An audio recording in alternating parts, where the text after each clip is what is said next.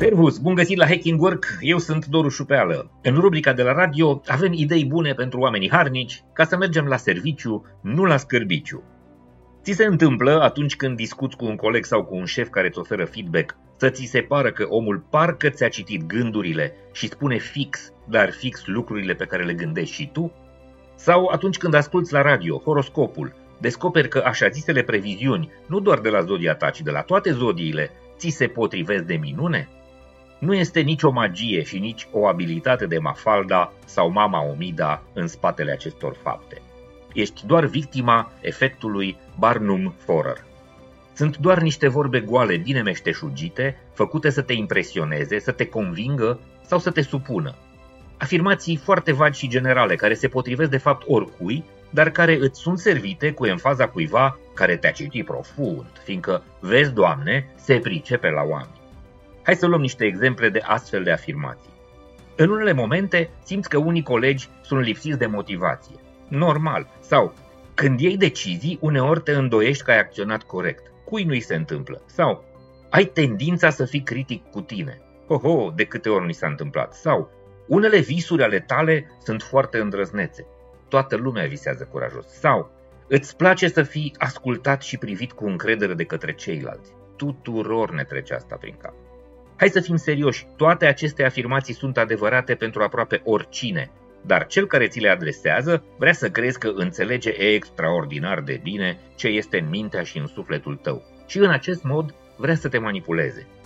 Numele acestui fenomen, Barnum Forer, vine de la artistul de circ, afaceristul și politicianul american Phineas Taylor Barnum și de la cercetătorul și psihologul Bertram Forer. La mijlocul secolului al XIX-lea, circarul Barnum a spus public, citez, La fiecare secundă se naște un nou fraier. Adică un om naiv care poate fi foarte ușor de posedat de bani dacă îi verși în ureche vorbe dulci care îi sună convenabil. Cu o asemenea mentalitate, nu ne mirăm că Barnum a fost un politician de succes, nu-i așa? Peste un secol, în 1948, profesorul și cercetătorul Bertram Forer a demonstrat printr-un experiment făcut cu studenții săi că naivitatea oamenilor poate fi valorificată extrem de ușor, folosind astfel de afirmații foarte generale și cu conotații pozitive, pentru a-i face să se simtă bine și a-i manipula pe cei creduli. Cum te poți feri de manipulatorii care folosesc efectul Barnum Forer? Este esențial să gândești autocritic, să fii mai sceptic și să nu cauți validare cu orice preț. Să ceri explicații și dovezi celor care îți dau astfel de informații, întrebându-i pe ce își bazează afirmațiile și să te întrebi dacă nu cumva tot ceea ce ți se spune se aplică și celor din jur în contextul în care ești. La final, îți spun un secret al lui Polișinel.